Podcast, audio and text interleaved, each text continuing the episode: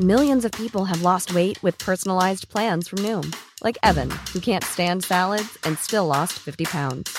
Salads, generally, for most people, are the easy button, right? For me, that wasn't an option. I never really was a salad guy. That's just not who I am. But Noom worked for me. Get your personalized plan today at Noom.com. Real Noom user compensated to provide their story. In four weeks, the typical Noom user can expect to lose one to two pounds per week. Individual results may vary. Hey, I'm Ryan Reynolds. At Mint Mobile, we like to do the opposite of what Big Wireless does. They charge you a lot, we charge you a little. So naturally, when they announced they'd be raising their prices due to inflation, we decided to deflate our prices due to not hating you. That's right. We're cutting the price of Mint Unlimited from $30 a month to just $15 a month. Give it a try at mintmobile.com slash switch. $45 upfront for three months plus taxes and fees. Promote for new customers for limited time. Unlimited more than 40 gigabytes per month. Slows. Full terms at mintmobile.com.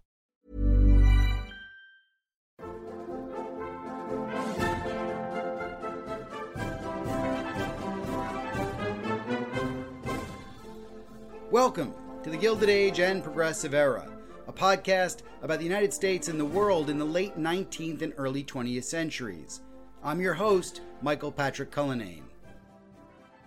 When I began this podcast, I had hoped that a couple dozen people might tune in weekly. This month, we had over 4,500 downloads. I'm deeply humbled and delighted with the interest in this historical period, and I have no doubt that some of it is generated by a popular new TV show called The Gilded Age. You can watch it on HBO in the US and on Now TV in the UK and elsewhere. I've not yet seen it, but it's on my to do list for February. Maybe we can even do a show on it in good time. This week's show is a little different from other podcast episodes. The plight of early career scholars is well known in academic circles, but probably less so outside of them. No doubt, someone still thinks that we live in ivory towers, but getting a job that requires academic research or, or teaching, it's a tall order. And whether one applies to a university, a think tank, a broadcaster, or similar businesses, there will usually be hundreds of similar candidates, all highly qualified and highly accomplished. The trials of precarity, they vary from one person to the next, but many of us do unpaid work. Many of us juggle dozens of commitments to either our employer, our students, to our professional associations. We often use our weekends and holidays to catch up. Those at the outset of their career do all of this and more. So, to showcase their amazing talent and spread the word about all of the interesting work that they do, I invited three early career scholars to talk to me about the research and teaching that excites them. Joining me first is Aroop Mukharji, a visiting scholar at the Fletcher School at Tufts University, who earned his PhD from Harvard's Kennedy School.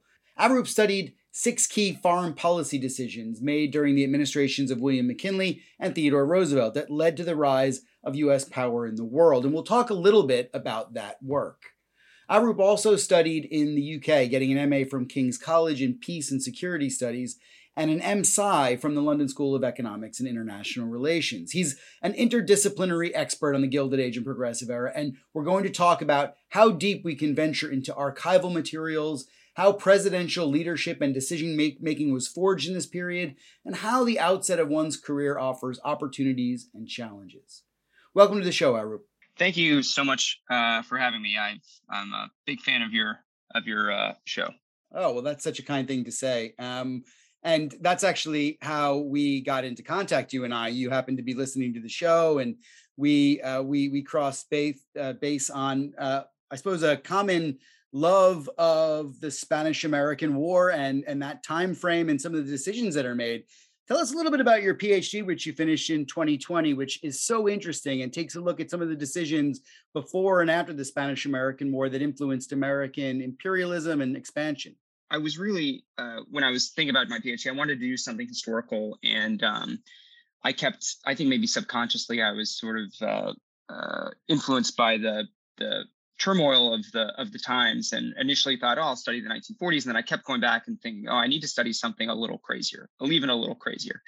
And uh, eventually sort of settled on the uh, 1890s and early 1900s i'm interested in foreign policy and international affairs. And so it was a very interesting time uh, for us foreign policy it expanded greatly. It's a very old question in um, history as to why the united states um, sort of expanded its foreign policy ambit uh, from the hemisphere to the world. Uh, nevertheless, I, I, I was interested in it, and so um, I studied three different presidential decisions under William McKinley and and three under Teddy Roosevelt, which was the decision to um, go to war with Spain in the uh, Spanish-American War, to annex the Philippines uh, later that year in 1898, annex Hawaii the same year in 1898, and then the three under Roosevelt uh, were uh, the Panama Canal, the Russo-Japanese War mediation, and his sort of back channel mediation of the Algeciras Conference. They're great topics to look at, and I think they're also somewhat undervalued since the centenary of the War of 1898. We've we've kind of moved on in many ways, although the McKinley years seem to be coming back in fashion again. And one of the things that really struck me was that McKinley doesn't have an awful lot of historical papers to trawl through. How did you find that difficult uh, that those difficulties in researching the, the administration. Oh, it, it, it's so right, uh, and I think you know, of course, you know about this um, personally, of course, and um, uh, from your work, which I should say, uh, I would love to have a podcast uh, interviewing you uh, about your work because it was something that was so helpful for me in my thesis the McKinley era is so hard to understand, and and and and I sort of went in there to the Library of Congress, and and I just you know you end up wasting so much time because you don't really know. You're kind of waiting around and and don't understand how things are uh, organized because they're not really well organized. And so uh, McKinley was a very very uh, private person. Didn't keep a diary. Uh, conducted a lot of diplomacy in person rather than by letter. Um, did a lot of it on, on, of course, on the telephone. Uh, which was emerging at that time as a as a, a, means of communication with executive departments. And so there aren't a lot of records that he has. I mean, there there's a hundred thousand documents in his papers, but they're all not exactly related to you know understanding decision making uh, with with respect to major policies. So what comes out is is are, are the the papers of his, his advisors. Um, and those become very critical resources, and, and they are, of course, for for many presidents, but I think especially so uh, for such an enigmatic and secretive uh, president as William McKinley. Yeah, I was told when I was researching the McKinley years to go to George Cortelyou's papers. And I went back there again recently for some work that I'm doing on a, a completely different project. But you went to the Cortelyou papers and you did what I had wanted to do. Because if anyone's been to these papers, you will see that a lot of the notes are in shorthand. And I just sort of said when I went there, I can't, I can't get into this. I don't have the time or the energy or the skills but you you persisted. So tell us about what you found in the archives because i think it's really remarkable. Thank you. Well the first time i saw, saw shorthand i thought i had seen something nobody had ever seen and i was like they knew an alien language uh, i have come across something major. And of course it's shorthand and for those of uh, folks who are listening who are uh, less familiar shorthand there, there are basically different dialects of, or in sort of languages of shorthand. It's just a way that journalists, uh, stenographers, uh, secretaries, even some presidents would just take notes, and they kind of look like like chicken scratch, you know, sort of scribbles on a page. Um, and you're right. Yes, Cortelyou was hired to be in the White House because he was very good at shorthand uh, and uh, was a stenographer. He has a diary, and a lot of it's in shorthand. And when it was released uh, to the public uh, in the '60s, his sort of all of his papers, um, the Library of Congress hired a shorthand translator and translated many, many shorthand notes and memoranda. And, um, and I think critically for me, the diary he kept leading up to the Spanish American War, basically, I, I, think probably the single best resource for understanding um, what was going on in the mind of McKinley's close advisors um, in, the, in the days leading up to the war. Amazingly, there are still words that are not translated from that. So for my uh, for one of my chapters for the thesis, I um, there's this very, very important entry, uh, April 2nd, um, 1898.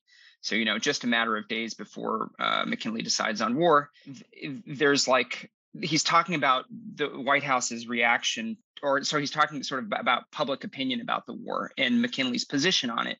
And there's this, there's a word that's just like missing. And so I thought, I need to try to figure out what this is.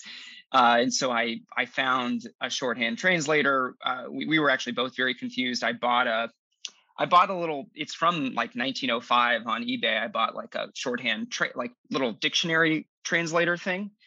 Uh, that it, it's basically meant to how to how to teach kids or people shorthand.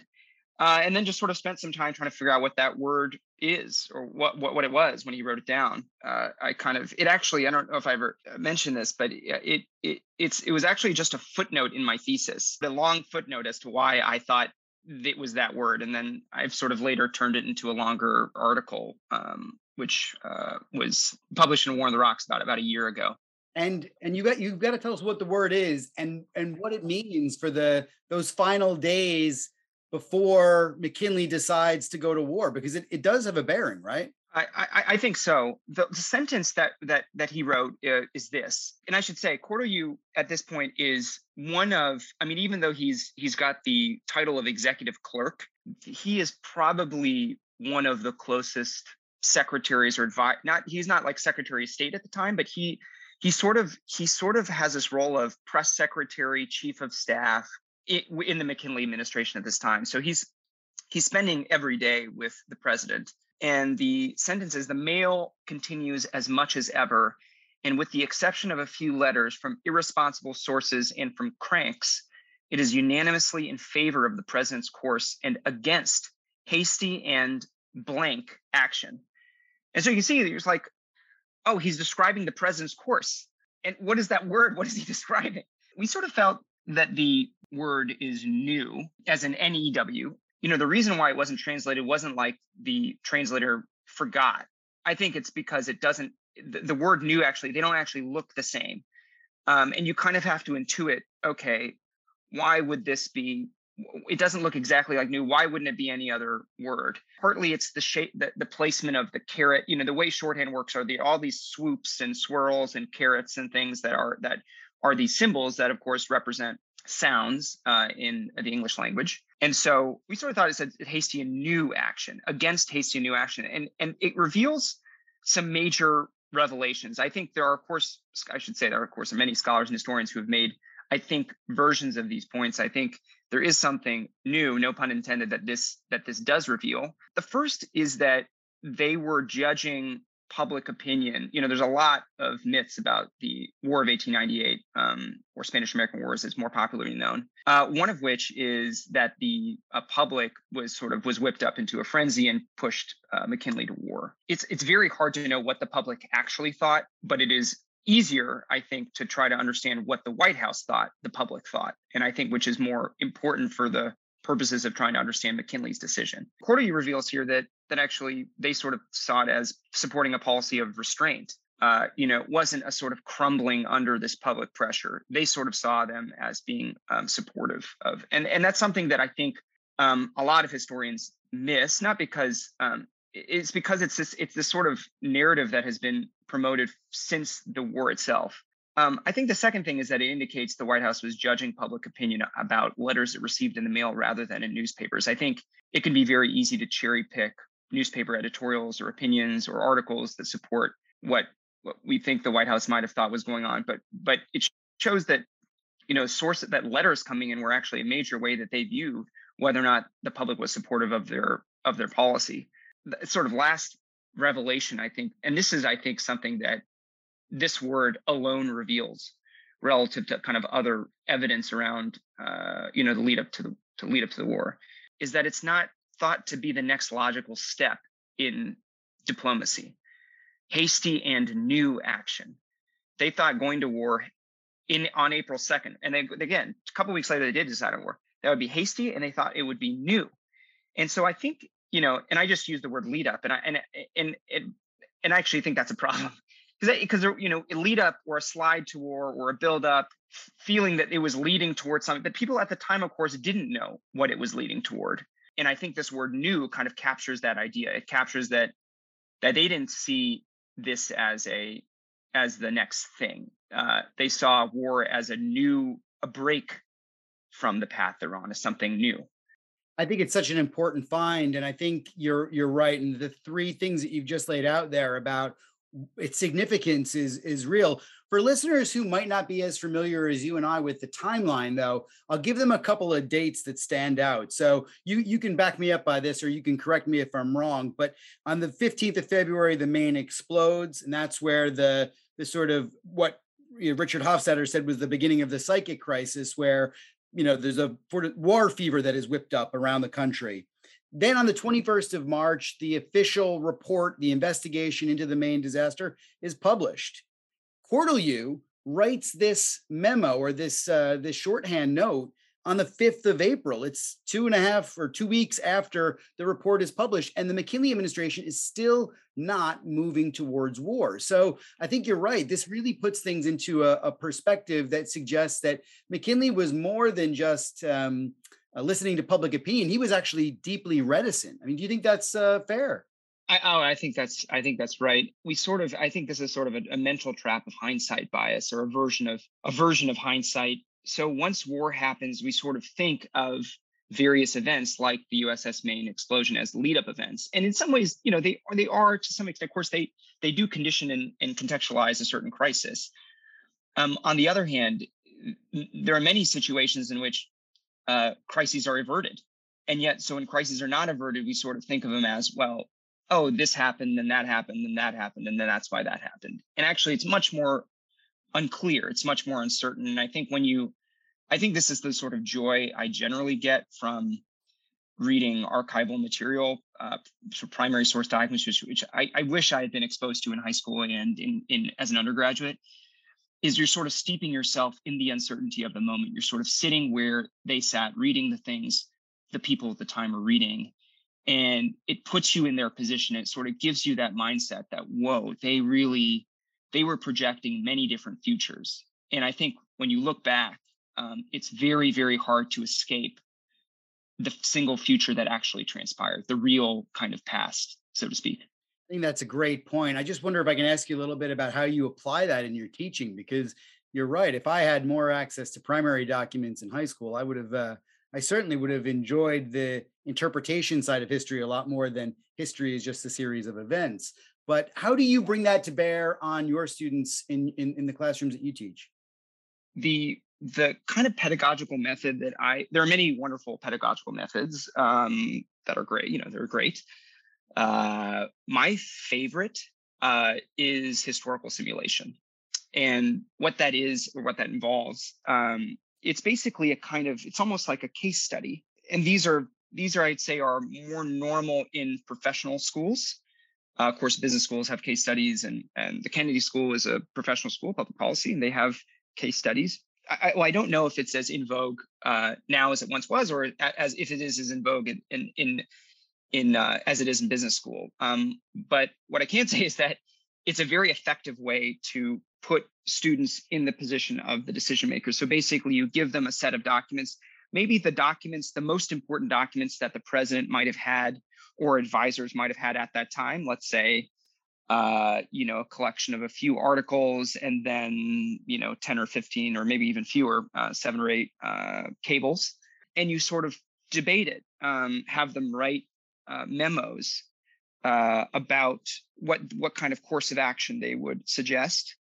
Uh, and you debate it. And I think students, when you watch students kind of read these primary sources and then assume the seat of one decision maker, it's just a totally different way of interacting with the material, learning it, and understanding how uncertain things were.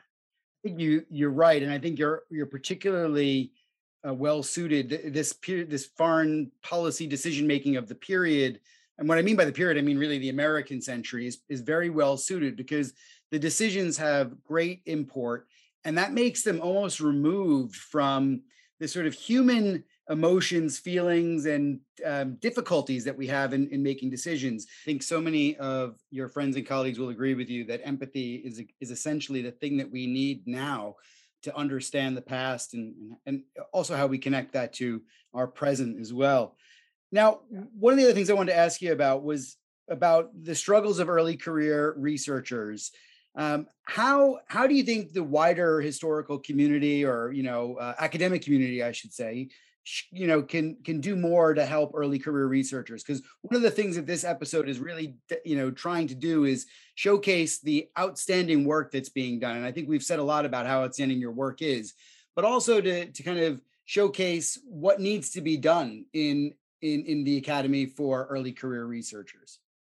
Oh um Uh, this is uh, I, I really appreciate that, uh, and I appreciate everyone. Uh, I appreciate you especially, I should say, uh, Mike, for doing this kind of an episode. It's very uh, flattering, first off, but also I think it's um, it's a it's it's it's such a gift that you you have this this podcast. Just the the what, what you're doing for the community, and that's partly for those who study the Gilded Age and Progressive Era, but I also think um, generally for the historical community, and for those of us who are um, more junior in our careers yeah i i you know i don't know what it is. I, I a lot of it is uh for me personally there are maybe two kind of elements to this.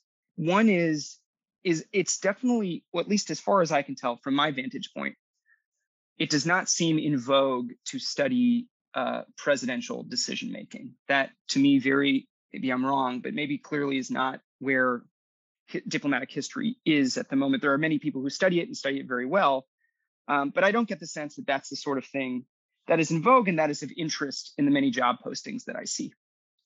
Um, and I think that comes from a place of um, of actually a false choice. One is that uh, it's a false choice that you know we should not to study the powerful um, and to study the powerless or those who've been overlooked. And I actually think that's a false choice. I think that uh, you can study uh, broad based, and you should, social attitudes, uh, norms in society, and those at the top. Uh, and actually, it helps you understand those at the top. Uh, and so, part of what personally I've eh, one of my interests in, in president is not just because I want to study what McKinley, but how is McKinley affected by some of these attitudes? And I think um, the second element, which I think is very related to this, is is um, is the element of silos and i think you know there there have been i've you know read a few uh, pieces in uh, in some of the newsletters of um, SHAFR and, and others and, and there are other people who make this point too but I, I, personally i think history could learn quite a bit from other fields of study in particular the social sciences. And i get a lot of resistance um, when i've sort of presented and and spoken to people. And i think i think from the perspective of those who are trying to help junior scholars a broader kind of attitude about what history can be and what it should be, I think would benefit certainly those of us who come from non-traditional historical programs. I went came from a public policy program. I, I I've always sort of felt that that history can uh, inform both inform and be informed by many other kinds of disciplines. Um, and so I, I've sort of gotten the sense that inter- people talk about interdisciplinariness um, but that is not actually what is being sought. You're right about interdisciplinarity in the sense that we do talk a lot about it, but you're right. When it comes to hiring, you hire into a department where the budget exists. And you know that's and I don't think you've discounted any of the other systemic issues that that face early career researchers. I mean, there's a labor market that is, you know, the, the demand, uh, you know, far outpaces the, the supply of jobs. And so there's that too. Um, but the other thing that I think is is you know in terms of support, I think that's something that we can do as a community, and we can build in more support. I hope either through the things that we've learned over the year the past two years of the pandemic like you know how we can zoom into conferences and make them more affordable or you know how we can just call each other up on zoom now across borders and and have conversations with friends that are working in the same area you know like you and i are doing right now so i think that's a real opportunity yeah, I, I think, and I, and I, I, as you point out, there, there are many other greater systemic issues, many of which I think a lot of people pointed toward the idea that you know there frankly are just too many PhD students uh, to go into academia. But on the other hand, um, so you could say you know re- you could reduce those those numbers.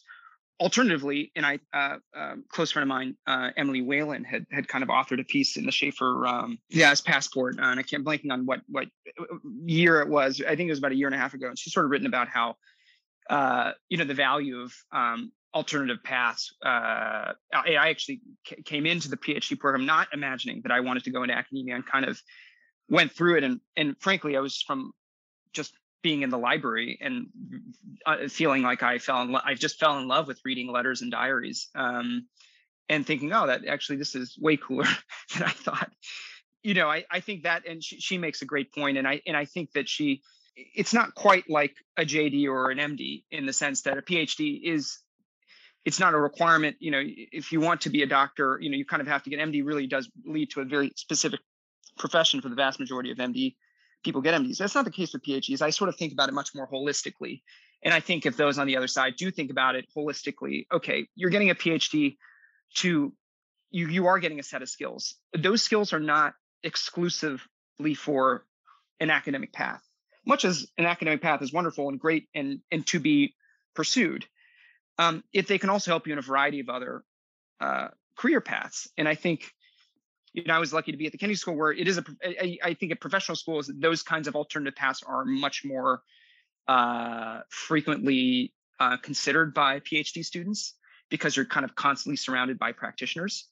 Um, and there is, I should say, was a huge amount of support at the Kennedy School for those sorts of things. So I actually didn't feel that personally, uh, but I know that others have, uh, and I think that that's you know that, that that's something else that's sort of out there. That's a wonderful. And we've had people on the show that are uh, librarians, that are, are archivists, that are public historians. And sometimes I'm quite jealous of their their career paths. They, you know, have very exciting day-to-day jobs that um, that are that are wonderful. So you're you're absolutely right. Uh, Aroop, I'm so glad you you could join me for this, and I'm delighted to have you on the show. And please do, I'll put some links on the, the show notes for people to check out your research. It really is wonderful and very significant uh, for those of us working in this area. Thank you so much for having me. And again, I appreciate um, all your time and uh, talking about talking about the, the 1898 era. Joining me next is Chelsea Gibson, who began her academic journey in North Georgia before migrating up north to New York, where she earned her PhD from SUNY Binghamton. Her thesis explored Russo American transnational networks, and specifically the role that female activists played in the political revolutions of the late 19th century. But you might also know Chelsea from HNet or from the Society for Historians of the Gilded Age and Progressive Era, where she's the editor of the blogs or the newsletters. We owe her a great deal of thanks for doing both of those jobs. And her public history service goes far beyond that. She's a consultant for the Phelps Mansion Museum She's recorded podcasts for the New Books Network. She's one of the editors at Nursing Clio, which is a blog project that ties historical scholarship to present day events, especially on issues such as gender and medicine. She also has shared her best practice teaching techniques on social media, mainly on Twitter, which we'll talk about a little bit. Chelsea's also the interim director of codes at, at Binghamton. It's a program that teaches coding to non computer science majors, such as maybe even aspiring historians. So she's teaching the digital humanists of the future. We'll cover quite a bit of ground in our interview, from her research and teaching to how language can benefit early career scholars. Welcome to the show, Chelsea. Thank you for having me, Michael. Well, uh, there's so much that I want to talk to you about. I mean, as academics, we we have several roles. I mean, research, teaching, and our sort of general services and citizenship to our, our universities and the wider public. You do all of those things now. Um, where I mean, one of the things that's astounded me about your your teaching in particular is that you tweet about it. One of the innovations that you talked about were your weekly encounters. I'm wondering if you could tell us a little bit about that and why and how it's worked out and played out in your teaching. Sure. So the weekly encounters is a project or an assignment that I came up with a couple of years ago when I was teaching a history of American masculinities. And my favorite thing about gender, it, it, really this works with all things. My favorite thing about gender is that once you see it, it's your world has changed forever. You just cannot unsee gender in your daily lived experience. So I had them go out and say, like, okay, every week you're in this class, I want you to tell me how you're encountering masculinity in the wild.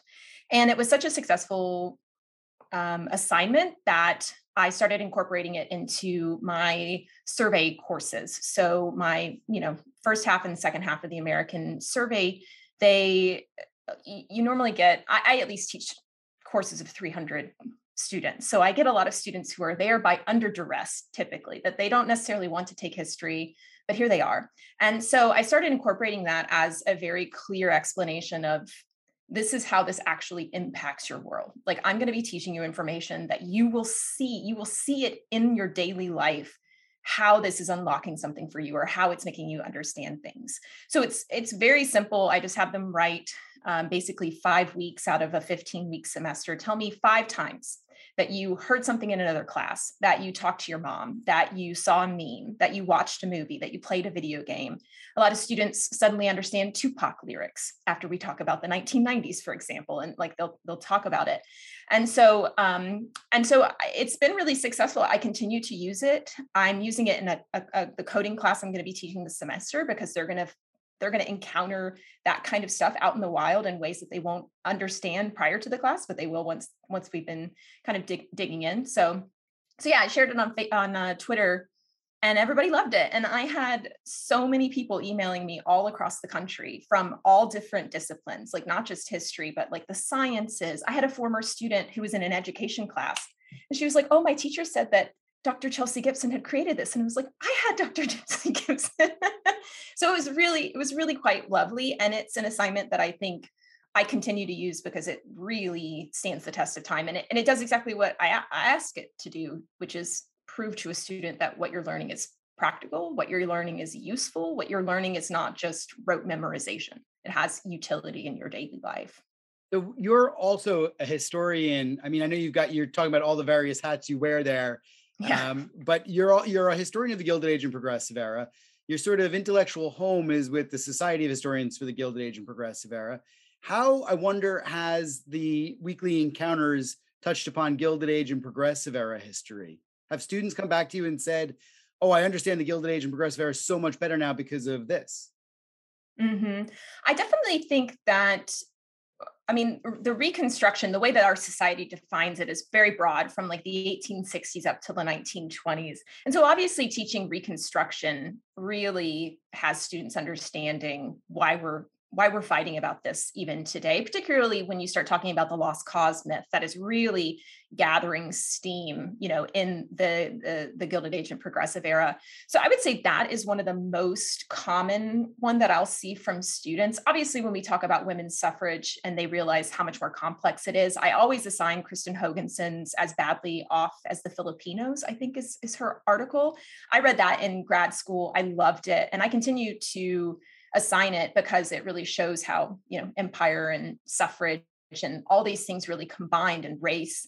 And so students go to that text and then they come back out and they see suffrage through a very more complex kind of lens. And i'm in upstate new york too so my students will sometimes wander up to seneca falls or like maybe they're from rochester. And so it, it i definitely see a lot of things particularly around uh, either suffrage race, or obviously robber barons and industrial capitalists, because uh, we have a lot of resonance with that period, I think.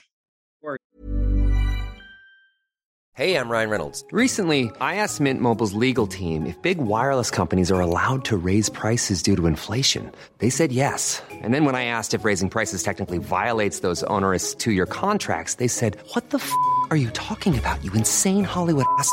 So to recap, we're cutting the price of Mint Unlimited from $30 a month to just $15 a month. Give it a try at mintmobile.com slash switch. $45 up front for three months plus taxes and fees. Promoting for new customers for limited time. Unlimited more than 40 gigabytes per month. Slows. Full terms at mintmobile.com. Millions of people have lost weight with personalized plans from Noom. Like Evan, who can't stand salads and still lost 50 pounds. Salads generally for most people are the easy button, right? For me, that wasn't an option. I never really was a salad guy. That's just not who I am. But Noom worked for me.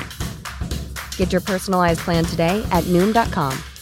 Real Noom user compensated to provide their story. In four weeks, the typical Noom user can expect to lose one to two pounds per week. Individual results may vary. Hey, I'm Ryan Reynolds. Recently, I asked Mint Mobile's legal team if big wireless companies are allowed to raise prices due to inflation. They said yes. And then when I asked if raising prices technically violates those onerous two year contracts, they said, What the f are you talking about, you insane Hollywood ass? So to recap, we're cutting the price of Mint Unlimited from $30 a month to just $15 a month. Give it a try at mintmobile.com slash switch. $45 up front for three months plus taxes and fees. Promo for new customers for limited time. Unlimited more than 40 gigabytes per month. Slows. Full terms at mintmobile.com. Yeah, no, that's that's that's perfect one of the other things that I notice is that you are a big proponent of language and history. And I was wondering how you incorporate language in the teaching that you do, whether it's foreign languages or shorthand as a language. Um, I mean, I just wonder how you incorporate that into your teaching. I do it in a, a, couple of ways. So, one way is really obvious. When I get the chance to teach a US Russian history course, I'm teaching them a lot of Russian. Um, not like so that they can read Cyrillic, we're not getting into that, but I am teaching them words that help them better understand maybe the Soviet period or maybe the um, imperial period. Um, you know, when I teach my my modern survey, I I kind of use my language training in a slightly different way where it's not as appropriate for me to bring in my language except when we're reading Soviet propaganda posters and I can translate it for them on the spot and explain, you know, what the Soviets are saying here.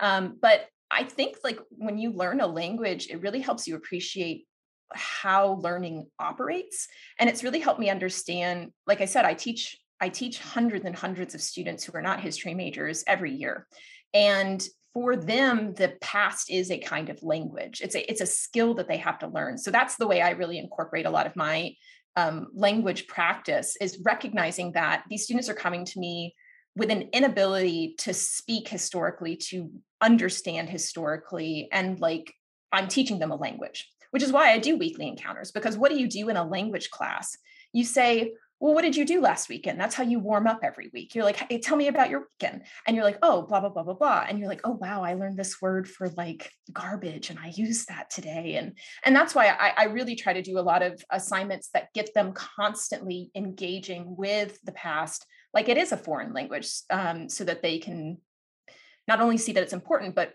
practice, constantly practice it. Um, same goes with writing, I think, as well. Yeah, the past is a foreign land. I mean, that, that makes perfect sense when it comes to language skills and, and history. I think that's a, that's a great way of putting it.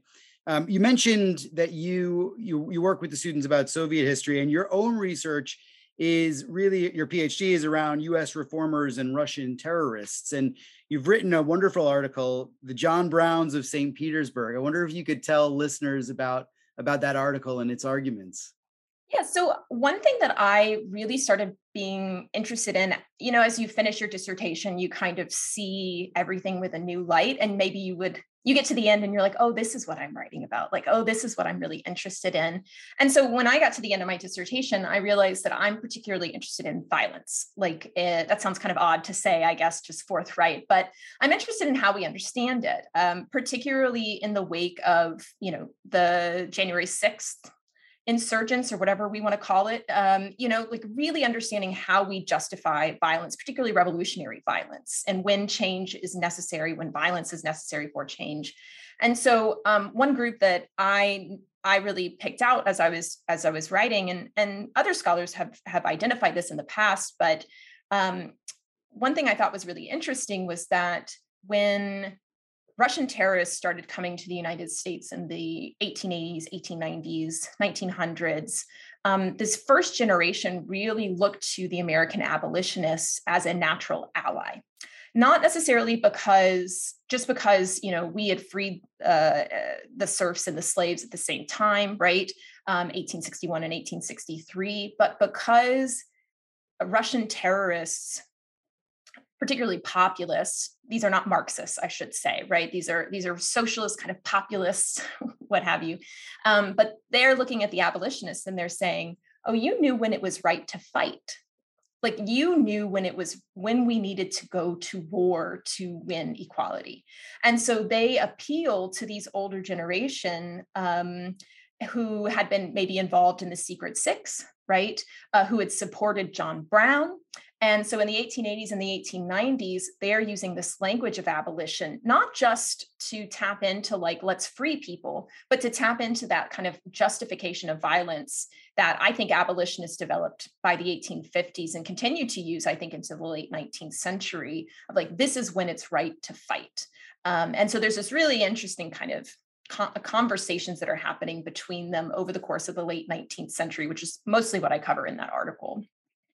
I think it's great because it shows off the transnational nature of activism. And that's something that we've really been learning more about in the last, I'd say really only 25, 30 years. Yeah. And and how much of that do you think is down to lang- the language barrier? Is it you know that we are you know you can use russian archives. I can't do that. I mean i could probably use google translate right? But that's not going to get me anywhere near to what i need to get to understand these texts. How important is breaking down that language barrier to getting to the transnational roots of international activism?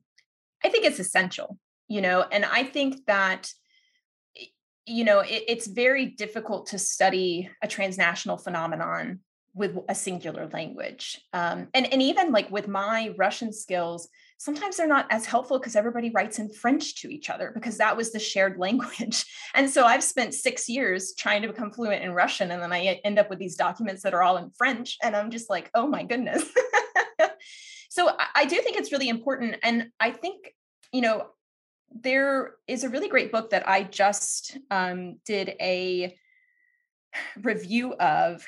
I think it's um, I, I, cannot remember her name right now. I think it's Andrea Brickell Bellows. That could be wrong, but um, she just did this really interesting comparative history of the emancipation of the serfs and the emancipation of slaves.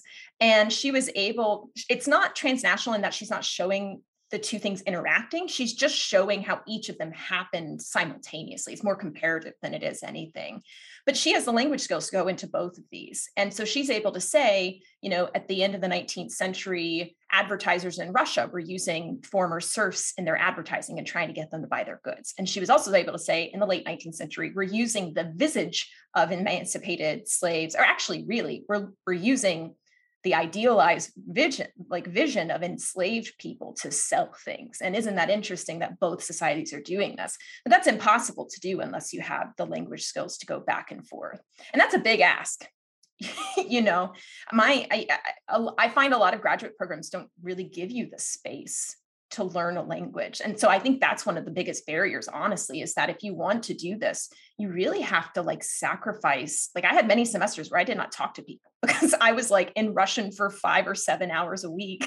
and then I went to TA and then I went to classes and they'd be like, Where have you been? I'm like, I'm in my office. My door is closed. I have no time. you have to make sacrifices, really, uh, on top of an already really intense uh, program uh, of study. But but yeah, so yeah, of course it's important but do we have the resources to get us there? I don't know yet.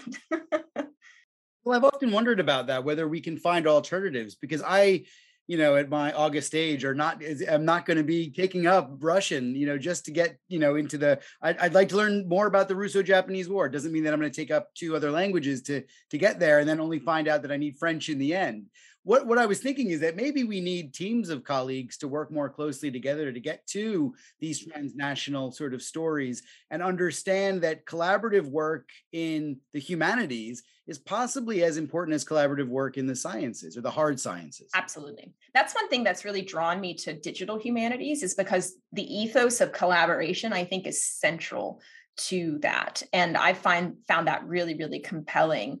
Um, i definitely uh, the pandemic probably doesn't help it but i've definitely felt how isolated we are as kind of silos of, of, knowledge and that like collaboration would make our lives probably a lot easier as historians make it more rich make our scholarship better. But um, there's also i think a lot of institutional barriers to that you know in the way that we don't recognize collaboration in the same way that the sciences do. But i agree 100% right? Team up with a japanese historian and a russian historian and there you go right? Absolutely absolutely. And and we've been talking about this in in all the academies around the world about interdisciplinarity or cross disciplinarity, whatever you want to call it. You are living that right now. You just mentioned your work in digital humanities. Can you tell us a little bit more about the coding project that you're working on at the moment, or the, the sort of cross departmental coding work that you're doing in Binghamton? Yeah, so I'm now taking over as the interim director of the Binghamton Codes Project, which was recently created on campus. Um, and it basically appeals to any student who is in a Harpur College, which is basically our kind of humanities um, and sciences college, and um, basically anybody who isn't doing computer science as their major really. So I'm able to take basically any student who thinks that they want to code and thinks it might be useful for the job market, who thinks it might be useful for research, and teach them the basic foundation of coding. We're, we're we have two classes right now as part of our program. We're hoping to grow it so that we're learning lots of other things, but just like being able to do basic data analysis can really transform a project and can make something that would take forever much easier you know or even just learning how to clean up your data. Like let's say that you're doing surveys and you have uh, you have 200 entries but everybody has spelled let's say like the, their their occupation slightly differently. Now you could go through and be like oh i have to capitalize the t in teacher each individual time or you could write a program that does it for you you know? And so you've cleaned your data and then you can run that data. And um and, and yeah so it's it's really exciting because there's it's another language right? Um in my interest in languages it's just another way of unlocking the world and particularly given that tech has such a ubiquitous influence on us today just giving them the basic literacy of understanding how these things work that it isn't magic because nobody thinks russian is magic but people think coding is magic right? You don't understand how it operates. So adding that kind of power to to students um, can help any discipline really and and and we're hoping that it will basically help students get this skill and then go out and maybe they're an environmental science major and they want to use coding to do that or maybe they are interested in you know racial justice and the policing prisons whatever and they're able to use this this skill to do some sort of really interesting project that way yeah. Yeah i think it's a no-brainer i mean everyone's going to be needing to engage with computers or coding at some stage and the digital humanities is only growing more and more. I wondered if you could say something maybe about the trials and tribulations of early career researchers and and one of the things that i, I want to do with this episode is to kind of raise awareness of particularly historians but also you know anyone else that is starting out you know with a phd you know your story about working in public history working in uh, in digital humanities is that a is that a tale for others to possibly follow you think? I mean i think it's hard. It, it's kind of hard the, the the simple answer of like why i do so many things is because i felt like i had to uh, when i was trying to get onto the job market. I'm genuinely interested in a lot of things, but you typically get a PhD because you are curious and you like to learn lots of things. And so the the job market and and like the attempt to kind of make your space as an intellectual, as a person, you know, uh, as an academic, uh, uh, what what have you, um, the temptation to to try everything to make yourself as marketable as possible is very is very real um, you know and so i'm very thankful that i have pursued all of the different paths because they did end up kind of coalescing to give me a more stable job prospect um, but that isn't always the case you know and, and so I, I my advice is to try everything but settle on something which can be very difficult to do when you're very early in your career. And honestly the, the reality is is that sometimes you just have to work hard for somebody to notice you three years later and that's that's hard too you know but it all develops your intellectual capacity. It all develops your ability to talk widely and broadly with a with a lot of different people and to network um, but I don't know. I'm looking at it as a pandemic. You know, I finished my dissertation and then basically the pandemic began. So I've been in a very weird environment where I couldn't go out and just do research if I wanted to. And now with Russia, you know, I'm listening to stories today about how we're upping our NATO troops and we who knows what's going to be happening. Russia has not been a very hospitable place to want to go do research in for the last couple of years too. So I've had limitations in that way which has led me to kind of grow digital humanities and that kind of work that I could do from my house as well, you know. So it gave me some flexibility. I don't know if that answered your question fully. I think it absolutely answered okay. my question. I think what you're doing is you're harnessing all of your skills that you've learned as a historian. And I, you know, I mean, I want to tell my graduate students and my undergraduate students about how that is so important. I mean, the job market is about your skills, not about what degree says, you know. So I think that's something that I, I, I really want to focus on even with my own with with my own students. Yeah. Um, could i say one more thing on that? Because course, yeah. one thing that i've really started telling my students who are who are thinking about pursuing a, an ma or a phd is that to be in this field at this moment you have to be an entrepreneur.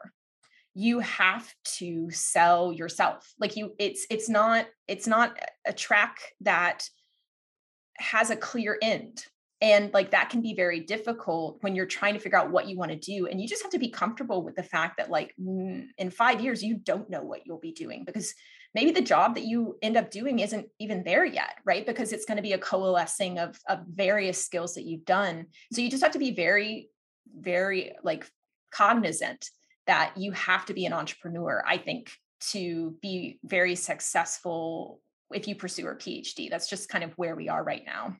I think that's a great way of putting it too, because entrepreneurs sometimes fail as well and there's Yes. ventures that they that they have that are, that are not successful that are risky and I, I think you know some of the things that i've done in my own career whether it's starting a website or even starting a podcast mm-hmm. you know there's no immediate reward from that other than the fact that you enjoy putting your stuff out there but that's a that's a risk in itself too and sometimes they work and sometimes they don't so it's uh, something that you know, all students and early career scholars should be be aware of Mhm. um, Chelsea, I can't thank you enough for joining the show. I, it was a pleasure to talk to you. And please go out and read John Brown's of St. Petersburg because it was such a fun read. And if if you're not following Chelsea on Twitter already, it's a it's a must, especially for the teaching tips. Thanks, Chelsea. Thank you so much. My final guest is Alex Bryne, visiting lecturer at my own University of Roehampton in London. Full disclosure, Alex is teaching my classes this term while I finish a book project, and I thought it was important to give him a platform because I have firsthand knowledge of his teaching excellence, and I know that his research is incredibly stimulating. He's also just a wonderful colleague. Alex earned his PhD from the University of Nottingham in 2017, investigating the legacy of the Monroe Doctrine in the early 20th century. Now, although the Monroe Doctrine has been a constant feature of American foreign relations since the 1820s, the centennial of the doctrine in the roaring 1920s has been pretty much overlooked. And Alex's work revivifies the legacy of the doctrine and aims to understand how it led to modern Pan Americanism. Now, I could talk to him for hours about the book that he published in 2020 on this very topic, but he also wrote a riveting article for the Journal of the Gilded Age and Progressive Era on aviation in Pan Americanism, which is what we'll discuss at length here. Welcome to the show, Alex. Yeah, uh, again, thanks for having me. I'm really, really excited to, to talk about my research with you. I know that you've published this really great article in the Journal of the Gilded Age and Progressive Era. It's on aviation and Pan Americanism. It's fascinating, not least because flight in the early 20th century, like all new technologies, held such promise. And yet we know it became a deadly part of warfare as well. So, how did you? I just really want to know how you came to the project because, as you say, it's a rather understudied topic. And I know you're not a pilot or an aviator yourself. Mm. How, how did you get here? yeah. Well, um, uh, it like a lot of things, it came from a sort of uh, an archival discovery.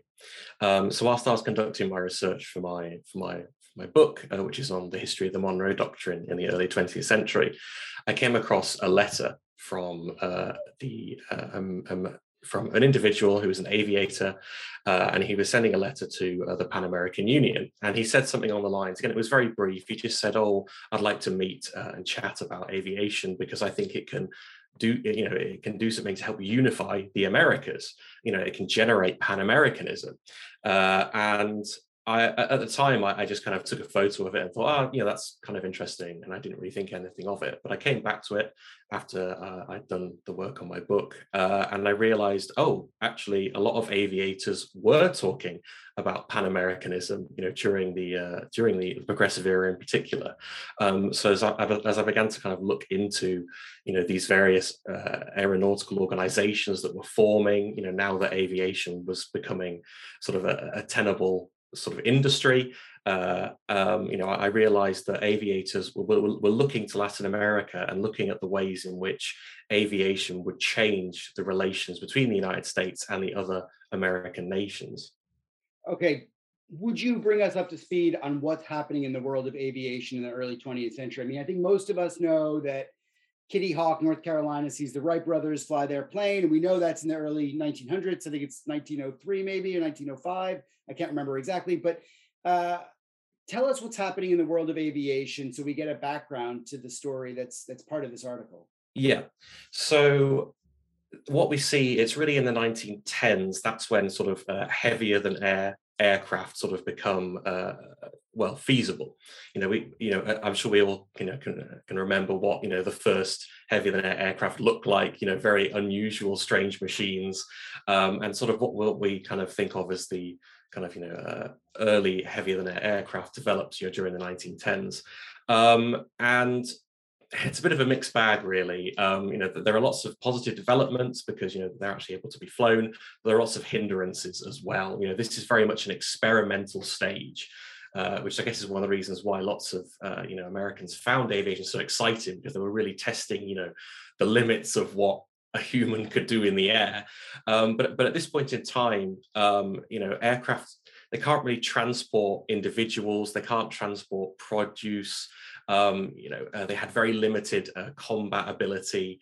Um, so it's it's it's still in a stage of development, you know, during the progressive era, and that's really important, I think, for for kind of the arguments that I make uh, in, in, my article, because it's about the promise of aviation rather than the actual kind of uh, tenable impact they can have upon inter-American relations. It is that that sense of belief that aviation can do something, uh, and that desire to use this technology for good, regardless of what it is actually capable of in that moment. That's interesting, the promise, because I think when I read about this, I thought about Pan Am, the airline. And I mean, that was the first airline that I ever flew with as a kid. Of course, Pan Am doesn't exist anymore. And of course, the idea of Pan Americanism existed well before the company's inception. But can you tell us a little bit about the connection between aviation and the idea of Pan Americanism? Sure. Um, I, su- I, suppose I should also just briefly describe, you know, or sort of explain what I interpret Pan Americanism to be, because it's quite a complex term. You know, has lots of different definitions and can, you know has various different forms. But I guess in a general sense, it's really the notion that the United States and the republics of Latin America share some kind of special relationship um, and ought to therefore cooperate for mutual benefits. Um, so, you know, it's it's kind of the the promotion of inter-American unity, things like political cooperation, economic cooperation, intellectual cooperation. Basically, you know, uh, solidifying those inter-American linkages uh, for mutual benefit. Um, and you know, aviation was really seen as a way to foster Pan Americanism because it allow you know essentially you know aviation transcends borders. You know if you can fly over them, borders become you know let, uh, it's kind of a bit more intangible. Um, and you know a lot of um, uh, aviators and Pan Americanists within the United States, you know, those that advocated Pan Americanism, you know, they believed that this would bring the Americas closer together. You know, we can think about, you know, uh, globalization, you know, in, in, sort of more contemporary times, you know, the, inter, the increasing interconnectedness of the world through things like the internet. This is what aviation was considered at that time. You know, it was, it was a way to bring people closer together. It's like we, you can transport, uh, you know, uh, cultural media, uh, through aviation if it serves as a transportation sort of device um, and it can overcome geographic barriers. You know, again, this is the point in time when the Panama Canal, you know, is is, is being constructed, uh, and that's seen as a way that you know we can link uh, the Americas together through transportation. But aviation, of course, you know, has the ability to to transcend uh, geographical hindrances in a way that you know had been previously unseen. So really um, it was it was that kind of ability to transcend boundaries that kind of speaks to the wider pan-americanism. And that's why i think you know a lot of aviators were were thinking in those terms because you know again you know the very nature that aviation made americans look beyond their own borders because they transcend borders you know that sort of drew the attention southward as it were you know to the rest of the of the americas. Great. And it seems to me that early aviation offers some interesting insights into how state and private collaboration worked in the early 20th century, not to mention the new area of airspace and who can operate and own the skies. Uh, how does your work explain the reach of the state and the initiatives of private entrepreneurs and, uh, I suppose, adventurers, really? Yeah, well, this is the interesting thing, really, is because the United States government, until after really the First World War, it didn't really concern itself with aviation that much, uh, at least if you compare it to you know other nations of the world, especially European powers. Um, you know, it didn't it didn't sort of have a, a particularly uh, sort of clear objective. Um, so what this meant was that private aviators had a lot more. Well, they had, they had more, much more of a free hand in sort of um, what they wanted to do.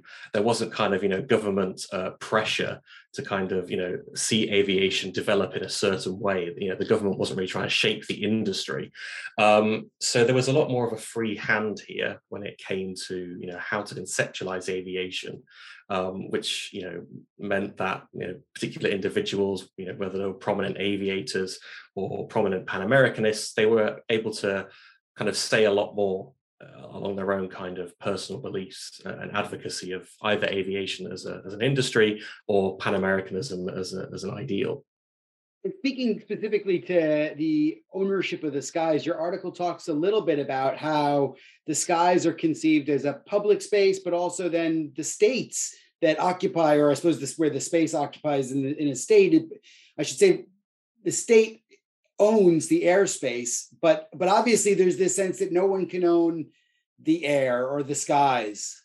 Right, uh, and um, the various kind of uh, uh, uh sort of air, aviation organizations that exist in the United States, um, they uh, they pretty much perceive the air very much in that way that you know essentially the activity of aviation it, it does it transcends boundaries you know it, it's that the americas as a whole is kind of the airspace that they should be operating in and that's that's really how they should consider aviation as kind of a very kind of western hemispheric uh, you know uh, domain. Um, and what I suppose what's quite interesting really is that in this period, efforts to sort of enforce any kind of legal um, sort of airspace, it, doesn't really happen. This is something that happens a lot later. So it's really not until really the 1930s that this is even talked about in any serious degree. Uh, I mean, you know, it, it, comes up in conversation at various, you know, uh, Pan American conferences, for example. You know, uh, various delegates start talking about, oh, we need to think about, you know, how we need to standardize, you know, uh, aviation initiatives and, and how we need, we need to sort of draw draw up, you know, um, sort of uh, uh, airspace kind of regions but nothing really happens. It's just kind of we should talk about this, and then it doesn't really happen until sort of the 1930s is when actual kind of sort of treaties are starting to be signed where these kind of initiatives actually take place.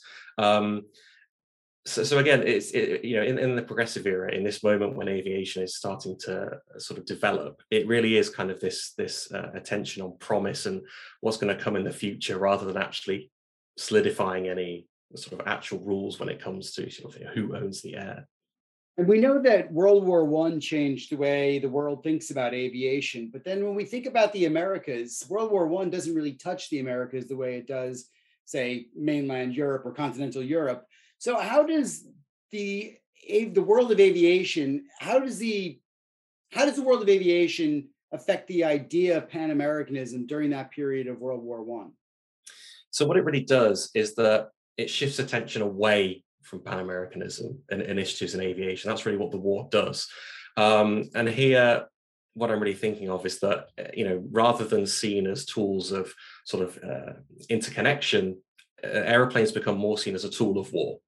Um, and, you know, if we look at kind of the various kind of um, expositions that are taking place during this period, you know, aviation expositions, there's a lot of focus on things like what guns can an aeroplane have you know how can it be used in a combat environment um, and so we see you know what we see in a kind of imagery in the way that aeroplanes are kind of um, displayed to the public is that they're now displayed as tools of war rather than you know uh, sort of inventions that can connect people together. Um, so even though you know uh, the, the, United States and you know various other Latin American nations didn't you know weren't, weren't affected in the same way as you know European nations, uh, that kind of sense that aviation can be used as a tool of war became important. And you see this uh, particularly uh, prominently in um, the, uh, the preparedness movement. Know, of course, when we think about the preparedness movement in the United States, we often think about the Navy, and we think about you know that that need for you know we need a larger Navy because the First World War you know is going on, but you know the preparedness organisations uh, were also advocating for you know the government to actually get involved in aviation and say, well, look, you know these other nations are using aircraft in combat we need aircraft because what if aviation develops to the extent that oh i don't know imperial germany can end up flying across the ocean? Uh, you know you know we the ocean was you know seen as this you know great barrier that protected the americas from you know any kind of potential invasion. But what if aviation develops to the extent that we are actually vulnerable? And you know it's during this period that you get some of these um, sort of quite fantastical stories of, of uh, you know, uh, a victorious Germany invading Brazil because it can fly over there and because there are lots of German uh, immigrants in Brazil and using Brazil as a base to then invade the United States. And that's all facilitated because you know aviation changes the reach of, of the of various nations uh, you know military might um, so so really yeah i suppose to summarize you know it, it changes the the way in which aviation is, is considered it's no longer sort of a uh, considered purely in, in sort of peaceful terms. It's now, well, warfare is kind of where the industry should be heading. So, what does that do for the idea of Pan Americanism? Are you saying that basically World War One, not directly but indirectly, uh, leads to the sort of demise of the idea of Pan Americanism? Yes, indirectly, certainly. I mean, there, there, were kind of discussions that, oh, you know, there can be a kind of inter-American fleet, as it were, you know, to, to defend uh, the Americas from any kind of potential, you know, uh, military threat. Um, but but but really, yeah, the, the, kind of extent to which Pan American initiatives were, were pursued just became less and less interesting to those involved in aviation because that that didn't seem to be where the industry was heading. It was well, you know, we, we should start focusing on, on military aviation because that's that's the kind of way to well for the industry to flourish. You know that that's where technological advancements will take place. Um, so really, you know, it's, it's understandable that aviators would pursue that line of, of trajectory. You know, initially it was it was you know well aviation could develop and blossom because we can use it to foster Pan Americanism and so you know connect the Americas together. But as soon as you know warfare becomes uh, that kind of central component of aviation, that's where aviators tend to kind of funnel their interest towards. An interesting story because there's so much going on here about capitalism and where money gets uh, moved during a period of war. And it's interesting to see that things like trade and commerce sort of drop out of the purview of most uh, aviators during this time it's a it's a it's a great article, and I really enjoyed reading it. And I just wondered, where do you go from here? What are your plans with either this research or your research in the future?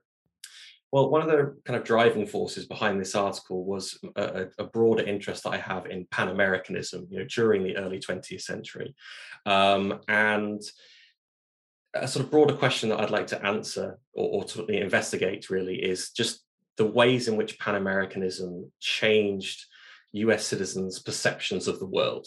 You know, Pan Americanism is a field of study. Um, historians tend to focus on the ways in which it's been utilized uh, uh, to kind of hide informal imperialism in Latin America, and it certainly has. You know, the United States has developed various Pan American policies that are, you know, hiding sort of more nefarious uh, policies un, un, under the radar. Um, but you know, recently lots of scholars are interested in looking at Pan-Americanism on its on its own merits and kind of thinking, well, yes, you know, we can understand that it was used for imperial measures, but you know, did people actually were were there genuine advocates of Pan-Americanism? Did it change the way in which Americans were thinking about the position of the United States in the world or, or the hemisphere? Um, so really this uh, insight into aviation was a kind of um, almost like a, a, to test the waters. You know, this is an example of the ways in which Pan Americanism influenced U.S. citizens in some way. You know, it changed the way they were thinking about uh, aviation. So really, I guess uh, my, my my goal is to pursue more of these, is to find more interesting case studies, uh, you know, to demonstrate that Pan Americanism did influence you know Americans' lives in various different ways. I think it's a great starting point because there are so many policies that are coming into play here, whether it's in 1906 and Elihu Root's trip down to Latin America, whether it's Pan American conferences that are trying to connect the Americas through cables or railroads or roads it's a really interesting topic, and I think you're you're at the vanguard of a turn we're perhaps seeing in the way we conceive of the relationship between the United States and the rest of Latin America. I'd hope so. Yes, uh, I mean, you know, I really do think that when it comes to the history of the United States, we need to consider it within an inter-American context. You know, it, it's really important to position it within that broader hemispheric identity. So, and that's really what you know, partly my research is aiming to do is to emphasize that when we think about the history of the United States its connection to the other Americas, you know, it is central to the story.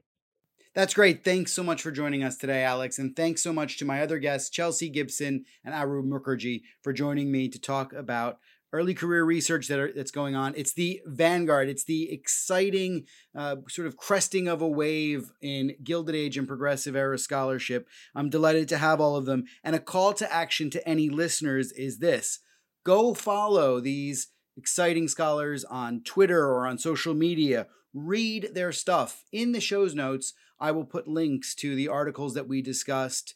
Uh, they're all really great articles and worthy of your time and attention. Thanks so much. Well, that's all we have time for. Thanks for listening. You can follow the Gilded Age and Progressive Era on Twitter or on my website, michaelpatrickcullinane.com. Please consider subscribing or reviewing the podcast wherever you listen because it really makes a big difference and helps direct others to the show. I hope you'll join me again for the next episode.